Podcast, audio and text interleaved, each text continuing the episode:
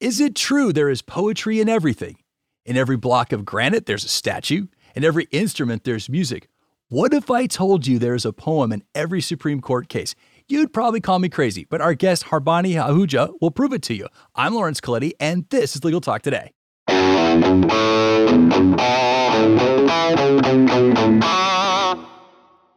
Welcome back, listeners. Thank you for tuning in. It's great, as always, to be here with you. And today, we're going to talk with a unique poet who turns Supreme Court cases into poetry. But get this, she does it without even writing a single word. How does she do it? I don't know, but we're going to find out. But first, we need to thank our sponsor, Nota.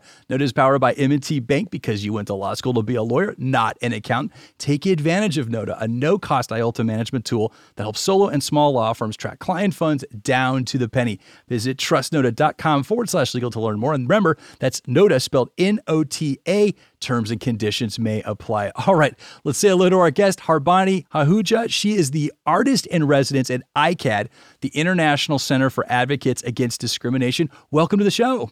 Thank you so much for having me thank you for being here. I, uh, I got this information from our producer, Molly McDonough, that you turn Supreme Court decisions into poetry. I had to learn more about that. But uh, before we get into all of that, you know, tell us about your background. How did you find your way to ICAAD?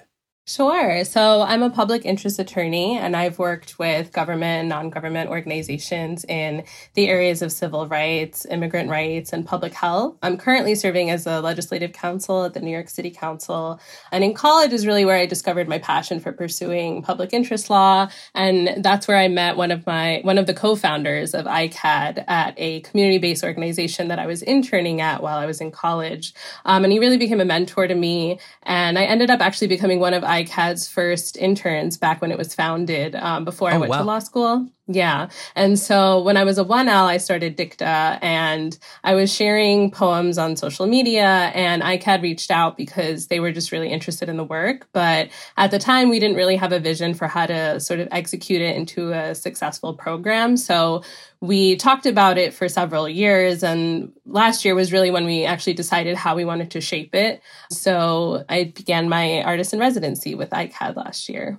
Yeah, tell us a little bit more about the work that ICAAD does.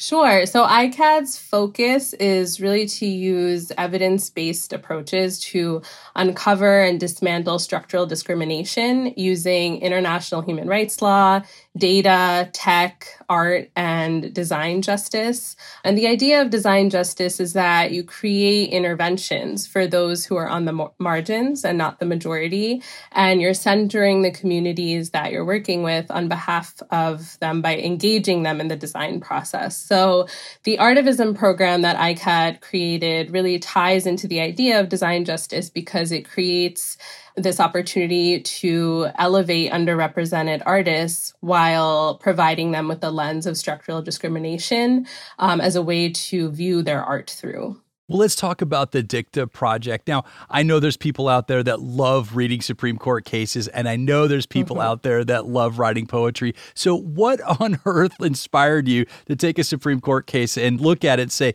you know, I bet there's a poem in there somewhere? Yeah. So I honestly, I've been writing poetry since I was a little girl, and I'm always trying to find poetry in like strange places. And so well, naturally, when I was in law school and we just spent all our time, you know, in big textbooks filled with case law, I, I decided to try to find some poetry there. And so the process of dicta is pretty simple. I, I find a Supreme Court case, I black out everything but a few words, and those words form a poem. But dicta itself essentially serves as much more than that. It's a commentary on the case or a reflection on the state of society at the time that the case was decided. And my dicta with my goal with dicta um, was twofold. The first was to make the law more accessible. I think that we often view the law as this larger than life concept that we don't really understand or find accessible.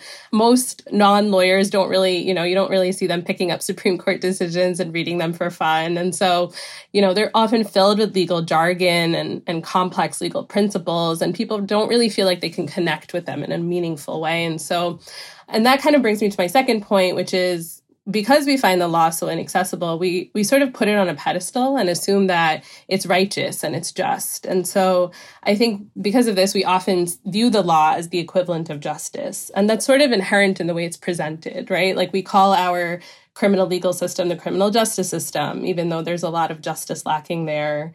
The icon for the legal field is literally Lady Justice, right? She's holding a scale in one hand and she's blindfolded as if to say that the law is fair and blind, but it's not.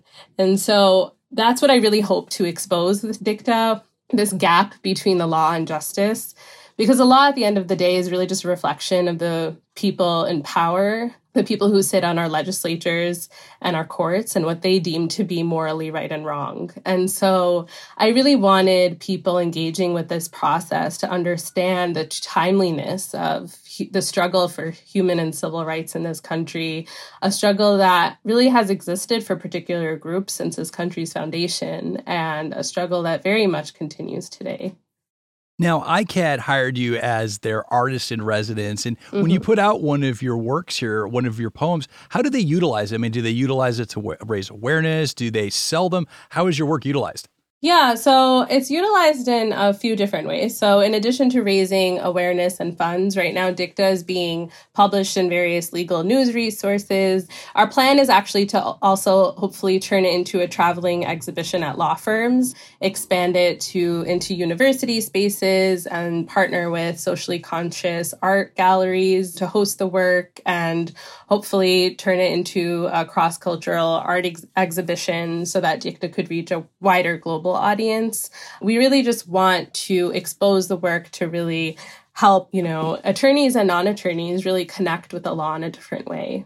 Let's talk about your process. So let's say you're on Oyez or you're on SCOTUS blog and you're you're running mm-hmm. through a series of cases. Like what what leaps out at you and says, you know what, that's gonna be a really good case to write a poem out of? Yeah, so actually the ICAAD team and I have sort of worked together to identify sort of thematic areas that are tied together to social justice issues that I care deeply about, and that also align with the organization's programmatic work. So we carefully sort of curated the case law that would be representative of like a wide range of issues that go back to the country's early history in order to really illuminate this struggle for human rights that continues, but also some of the progress that we've made. So the themes that we've been working with are, I mean, the ones that I've worked on so far are the rights of Black people, the rights of women, and we're also going to be working on LGBTQI um, plus rights, immigrant rights, and Indigenous rights. Now, when you do this, do you use the whole case or part of the case, or you just kind of know it when it's done, sort of thing?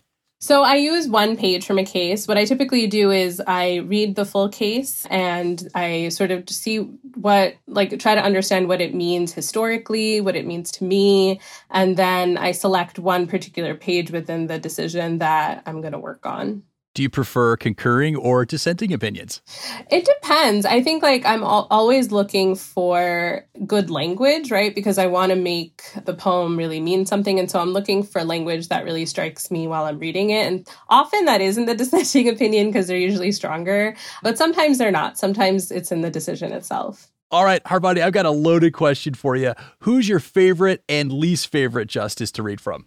So I don't know that I necessarily have a favorite or least favorite. I will say that, you know, surprisingly Scalia has has written a lot of he uses like really interesting, you know, imagery in his in his writing. And so surprisingly I found some interesting sort of phrases and stuff in, in his writing. But honestly it's it's not typically about the justice. It's usually just like whatever I find in the case that um, I can pull out and it's more about like the words that are jumping out to me and not necessarily the justice itself. You know, I was going to surprise you on this interview. And what I was going to do, uh, inspired by your work, was take Gene Simmons from Kiss, his tweets, and try to turn it into like a really awesome tweet. And then I looked at it, I'm like, you know what, this is probably not appropriate. But have you ever had a case and you really wanted to work with it, but no matter what you did, you just couldn't make anything out of it? Yeah, I've actually had quite a few cases that just didn't work. I think sometimes cases are a little too technical in language, um, and there's not really much there for me to extract in terms of poetry. So sometimes I'll end up just scratching a case and moving on because there's just like plenty of other seminal cases that I can use. But yeah, that's happened quite a bit where um, I'll typically start with like, we'll brainstorm about 15 ish cases, and then like I'll end up scrapping a few of them just because I know that not all of them are going to work for me. All right, now you had to know this was coming. Uh, since we have you here, would it be possible if you could share one of your poems with us? Yeah, absolutely. So, one of the cases that I worked on recently is from the collection of poems on the rights of Black people. Um, and this is a poem from a Supreme Court case that was decided in 1982 titled City of Los Angeles v. Lyons. Now, why did this one mean so much to you? So I think this one, particularly for me, was very timely in that while I was writing it um, last year, was like really when Black Lives Matter protests were happening on the streets. And for me, I think this very much highlights the continued struggle for justice for Black Americans in the US. And when you read this piece, it really actually sounds disturbingly like the murder of Eric Garner, the murder of George Floyd. And what's striking is this case is actually from 1976, and it's actually really procedural in nature. And it's about whether um, Mr. Lyons, the plaintiff, has standing to sue the city of Los Angeles while he was seeking to bar the use of chokeholds. The police in this case had stopped uh, Mr. Lyons for a traffic violation, and he was seized and held in a chokehold, which rendered him unconscious and damaged his larynx. And the the court found that he did not have standing to sue. And while the ca- the facts of the case are particularly horrifying, they're unfortunately not unique. And if we acknowledge the continued use of chokeholds and poli- police brutality against black men and women, we can see how this is a case where the law could not possibly align with justice. And so I feel like it's one of the ones where I think it's, you know, it really does expose the gap between the law and justice as dicta wants to. So you took this historic case and you you brought it uh, forth with modern themes and then you went in and blacked out words on the page to create what you're about to read for us. Yes. So, um, this is again uh, the Supreme Court case titled City of Los Angeles v. Lyons. Justice found that no one, not even a person who has been choked to death, will raise any concern. The officers greeted him with drawn revolvers, grabbed and slammed. He struggled for air, lying face down on the ground, choking, gasping for air, a chokehold without justification. Wow, you know that was really apropos. It's amazing that uh, you were able to find you know a case from the '70s and bring it, you know, kind of bring it forth uh, again, like in modern themes. So that is that is really impressive work. Thank you. Thanks so much. Well, Harbani, it has been a real pleasure to have you on with us. Thank you so much for joining us today. I really, really enjoyed our conversation. Yeah, me too. Thank you so much for having me. Appreciate it. And if our listeners they want to learn more about your work, where can they find you? So, um, the first theme, which is the first 40 poems which have been released, are actually being featured on the ABA gallery. So, the American Bar Association has hosted a gallery, or you can visit ICAAD, um, and they have a page there where you can also explore dicta more. Thank you, listeners, for tuning in. If you like today's episode, please leave us a review in your favorite podcasting app. We value the time you invest with us. And speaking of investment, one more thank you to our sponsor, Nota. You can find them at trustnota.com forward slash legal, and that's Nota spelled N O T A. And last but never least, thank you to our team, producer Molly McDonough, and our LTN audio crew, because working with them is like poetry. This has been Legal Talk today. I'm Lawrence Colletti. Have a great day, everybody. Thank you.